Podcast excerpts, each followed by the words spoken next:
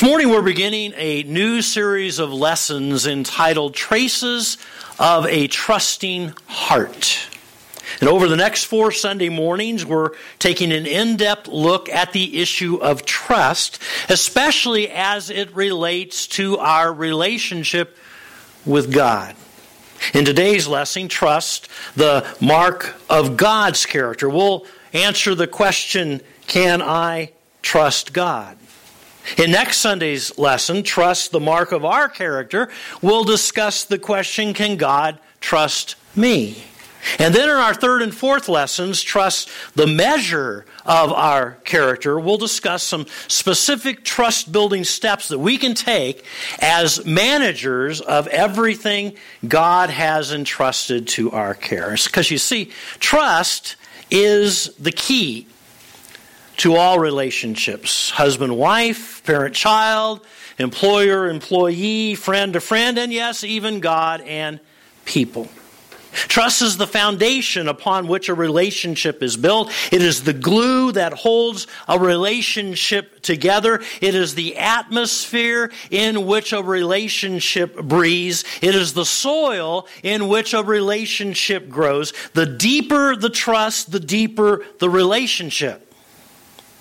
Broken trust results in a broken relationship. Without trust, a relationship simply will not survive.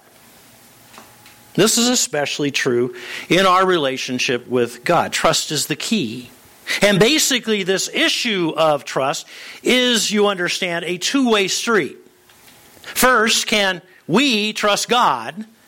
And then, second, can God trust us? And how we answer those two questions reveals a great deal about our relationship with God. And therefore, this morning, let's begin by answering the first question Can I trust God? Can I rely upon Him? Is He dependable? Is God trustworthy? Psalm 9 and verse 10 gives us the answer. In fact, let's read this out loud together. Would you read it with me? Those who know the Lord trust Him. Notice that word know. Key word there. Simply put, the more we know the Lord, the more we know that we can trust Him. He has proven His trustworthiness over and over and over again. For example, consider God's faithfulness with the nation of Israel. In the Old Testament, God made many promises to Israel, and as his track record proves, he was indeed trustworthy. He fulfilled each and every one of those promises. Joshua 23, verse 14, puts it this way Not one of all the good promises the Lord your God gave you has failed. Every promise has been fulfilled. Time after time. God proved to Israel that he is a trustworthy God. What he says he will do, he in fact does. Not one of his promises failed. He was 100% faithful. He demonstrated himself to be reliable again and again. And over the past 4,000 years, God has continued to be faithful to Israel despite their unfaithfulness to him. Despite captivity, despite mass genocide, despite incredible persecution, despite all of those hardships, Israel's still around today. I mean, that proves God's dependability. How many Hittites have you run into recently? Hmm. How many Jebusites or Amorites or Amalekites or Canaanites or termites or stalactites or all those other ites that we read about in the Bible? How many of you have seen lately? None. But there are still Israelites. Why? Because God is trustworthy. And God is still trustworthy today. He is just as reliable and dependent, dependable to us today. Trust is, in fact, one of the marks of God's very character. Earlier, I asked you to turn in your Bible to Psalm 145. Look at the latter part of verse 13 with me. I love this. It says, The Lord is trustworthy in all he promises and faithful in all he does. Don't miss that. The Lord is trustworthy in all his promises. I'm told that there are over 7,000 promises in the Bible. I've never counted them myself, but that's what I read.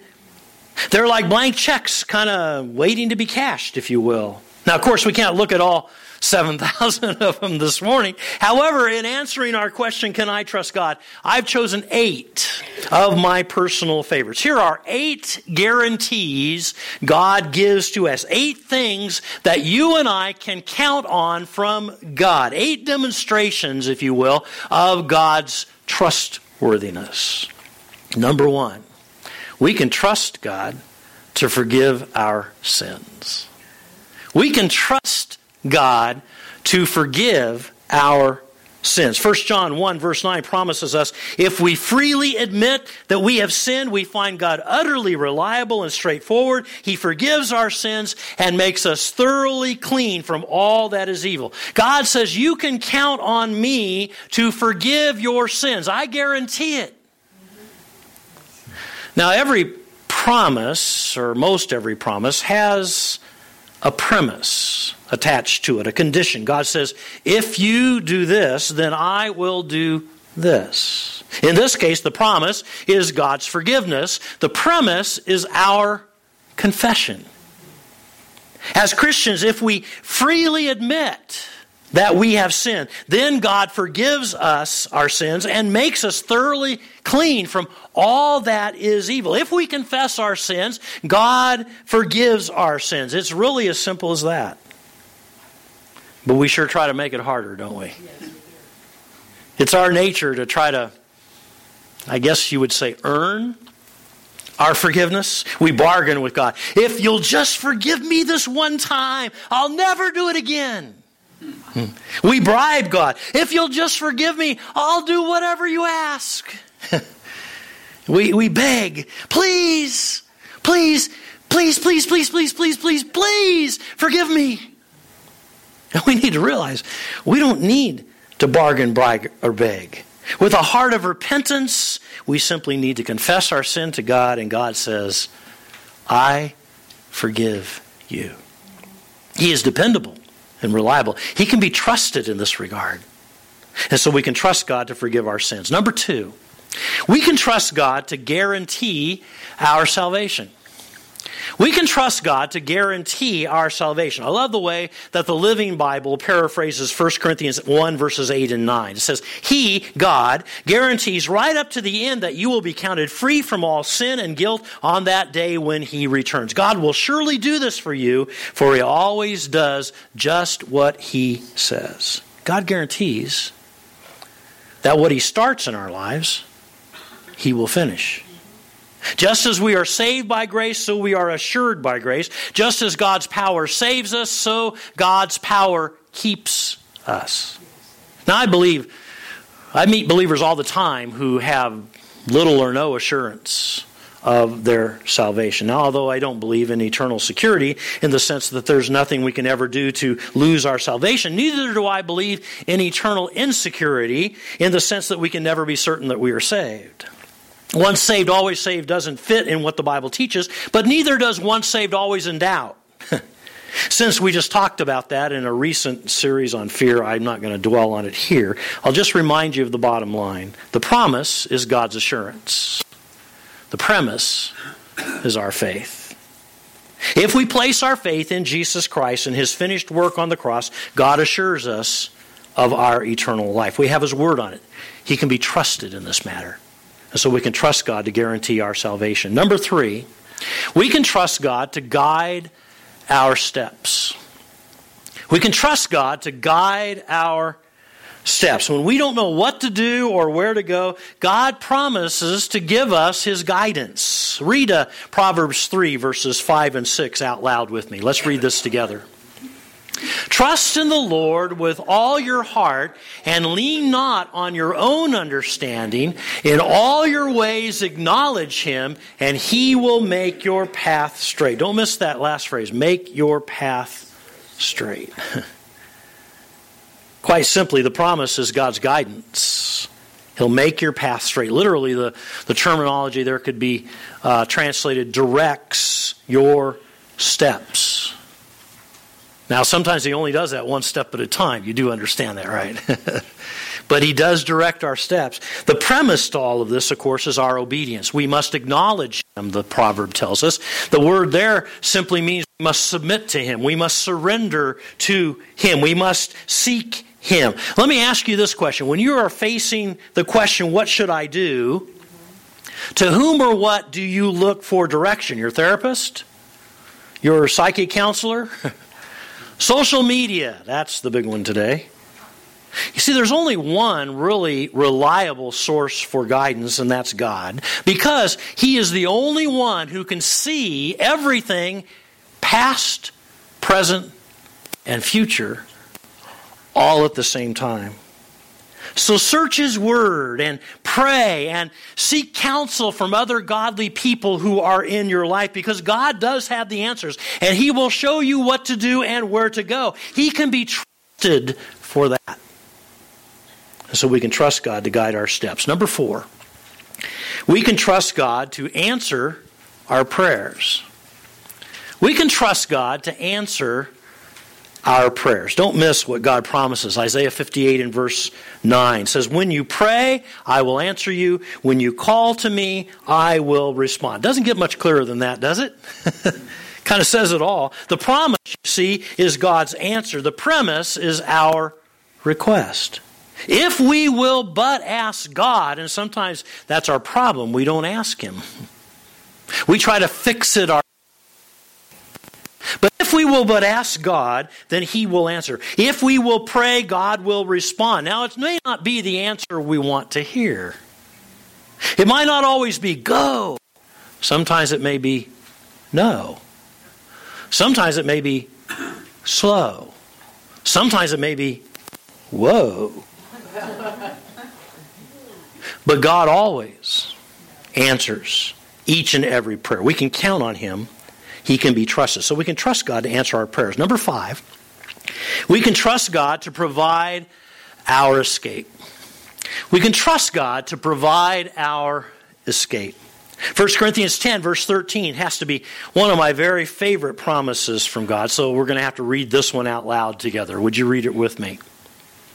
No temptation has come your way that is too hard for flesh and blood to bear, but God can be trusted not to allow you to suffer any temptation beyond your powers of endurance. He will see to it that every temptation has a way out so that it will never be impossible for you to bear it.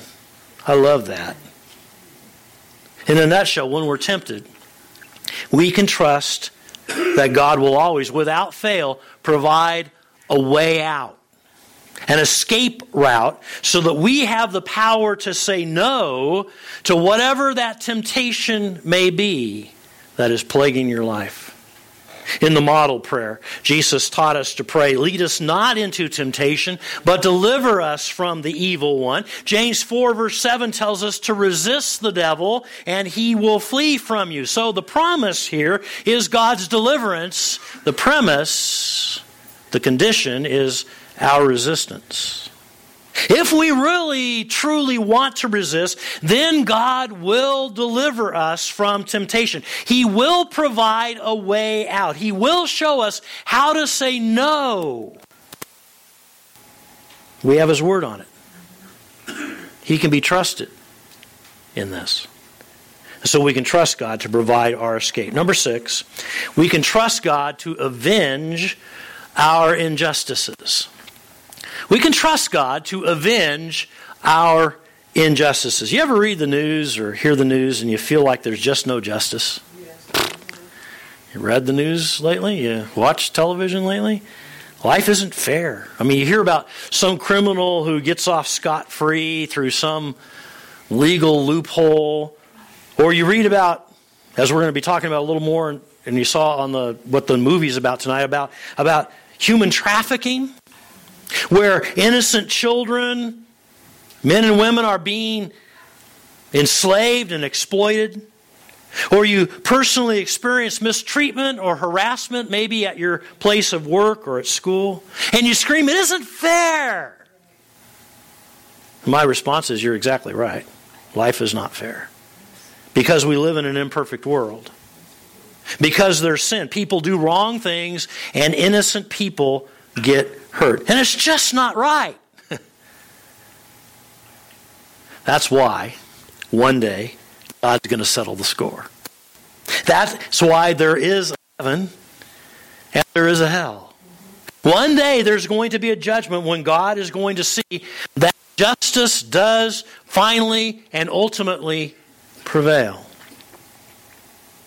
However, until then, our attitude ought to be according to Romans 12 and verse 19. It says, Never avenge yourselves, leave that to God. For it is written, I will take vengeance, I will repay those who deserve it, says the Lord. And so the, the, the promise is God's vindication. The premise in all of this is our patience. If we patiently trust God, then He will, in His perfect timing, vindicate us. We can depend upon Him to settle accounts. Ultimately, He will avenge any and all injustices we may suffer in this life. Now, the greatest example of that, of course, was Jesus. I mean, none of us have even begun to suffer the injustices that Jesus suffered. And yet 1 Peter 2 and verse 23 tells us he did not retaliate when he was insulted. When he suffered, he did not threaten to get even. He left his case in the hands of God, who always judges fairly. Don't miss those words. He left his case in the hands of God. We need to learn how to do the same. So we can trust God to avenge our injustices. Number seven, we can trust God to comfort our afflictions. We can trust God to comfort our afflictions. Psalm 34 reminds us the eyes of the Lord are on the righteous, and his ears are attentive to their cry. The righteous cry out, and the Lord hears them. He delivers them from all their troubles. Second Chronicles 16, verse 9 puts it this way. Let's read this one out loud together. Would you read it with me?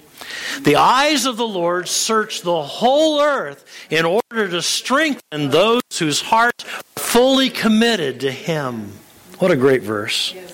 In other words, the promise is God's strength, the premise is our commitment. If we are fully committed to God, then He will give us strength. He will comfort us in our afflictions. He will encourage us in our discouragements. He will deliver us from all of our troubles. He will never, ever abandon the righteous who put their trust in Him. He is reliable, He is dependable, and we can always count on Him to see us through it all, as we sang earlier. And so we can trust God to comfort our afflictions. Number eight, we can trust God to reward our generosity. We can trust God to reward our generosity. Look at God's amazing promise in Luke 6 and verse 38. Give and it will be given to you a good measure, pressed down, shaken together, and running over will be poured into your lap. For with the measure you use, it will be measured to you. Now, friends, this is not some positive thinking doctrine here. This is not some prosperity, uh, health, and wealth, blab it and grab it kind of doctrine. This is not some kind of gimmicky fundraising techniques. Jesus said this. It's not some radio or television evangelist that said this. The point is, we can be confident that when we are generous, God rewards our generosity. In fact, I would just say that if you're not tithing, you're only hurting yourself. You're not hurting God. I mean, God, you understand, doesn't need your money. if you're only giving God the leftovers of your income, you're only penalizing yourself from the blessings that God wants to pour out upon your life. Let's read uh, Proverbs 3, verses 9 and 10 out loud together. Would you read this with me? Honor God with everything you own. Give him the first and the best. Your barns will burst, your wine vats will overflow. Don't miss that. The first and the best. God Himself challenged us in this way Malachi 3 and verse 10. Bring the full amount of your tithes. Put me to the test, and you will see that I will open the windows of heaven and pour out on you in abundance all kinds of good things. The, the fact is that tithing, stewardship, is a matter of trust. The Bible says when we give our money away, When we are generous givers, God's generosity back to us will be even greater. We have His Word on it. So here's the promise and the premise. The promise is God's blessing, the premise is our sacrifice. If we give sacrificially to God, then He will bless us abundantly in return. And we can trust Him. He says, in fact, test me in this. And so trust God to reward our generosity. Traces of a trusting heart. Today we've looked at trust, the mark of God's character. And we've tried to answer the question, can I trust God? And we've seen that God is, in fact, faithful. He is trustworthy. He's dependable. He is reliable. We can count on Him each and every time. We can trust Him in every area of our lives. So, how does God's trustworthiness affect my life personally? Well, there are thousands of promises in the Bible. I just picked eight of them this morning. We can trust God to forgive our sins. The promise is forgiveness, the premise is our confession. We can trust God to guarantee our salvation. The promise is assurance, the premise is our faith. We can trust God to guide our steps. The promise is guidance, the premise is our obedience. We can trust God to answer our prayers. The promise is His answer, the premise is our request. We can trust God to provide our escape. The promise is His deliverance, the premise is our resistance. We can trust God to avenge our injustices. The promise is His vindication. The premise is our patience. We can trust God to comfort our afflictions. The promise is His strength. The promise is our commitment. And we can trust God to reward our generosity. The promise is His blessing. The premise is our sacrifice. And so, the question is, can I trust God? And the answer is absolutely yes. He is 100% trustworthy. In fact, trust is a mark of his very character. Let's read Hebrews 10 and verse 23 out loud together as we conclude. Read this with me. Let's keep a firm grip on the promises that keep us going. He always keeps his word. Boy, if we could just remember that. He always keeps his word. Let's pray. Father, thank you so much for these reminders today. And this is just the very tip of the iceberg of all of the things that you have promised to us, the things that you guarantee, where you are reliable, where you are dependable, where you are faithful to us in our lives. God, we know that you are 100% trustworthy. So, God, we put our trust in you. Even when life doesn't make sense, even when all around us it seems that, that things just are falling apart and, and we can't see what the next step is and we don't know where to turn and what to do, we know we can trust you because you are God. And there is no other besides you. So, God, this morning we rejoice and we celebrate in your trustworthiness. Thank you and say, Great is your faithfulness, O God. Thank you that we can trust you 100%. For that's our prayer in Jesus' name.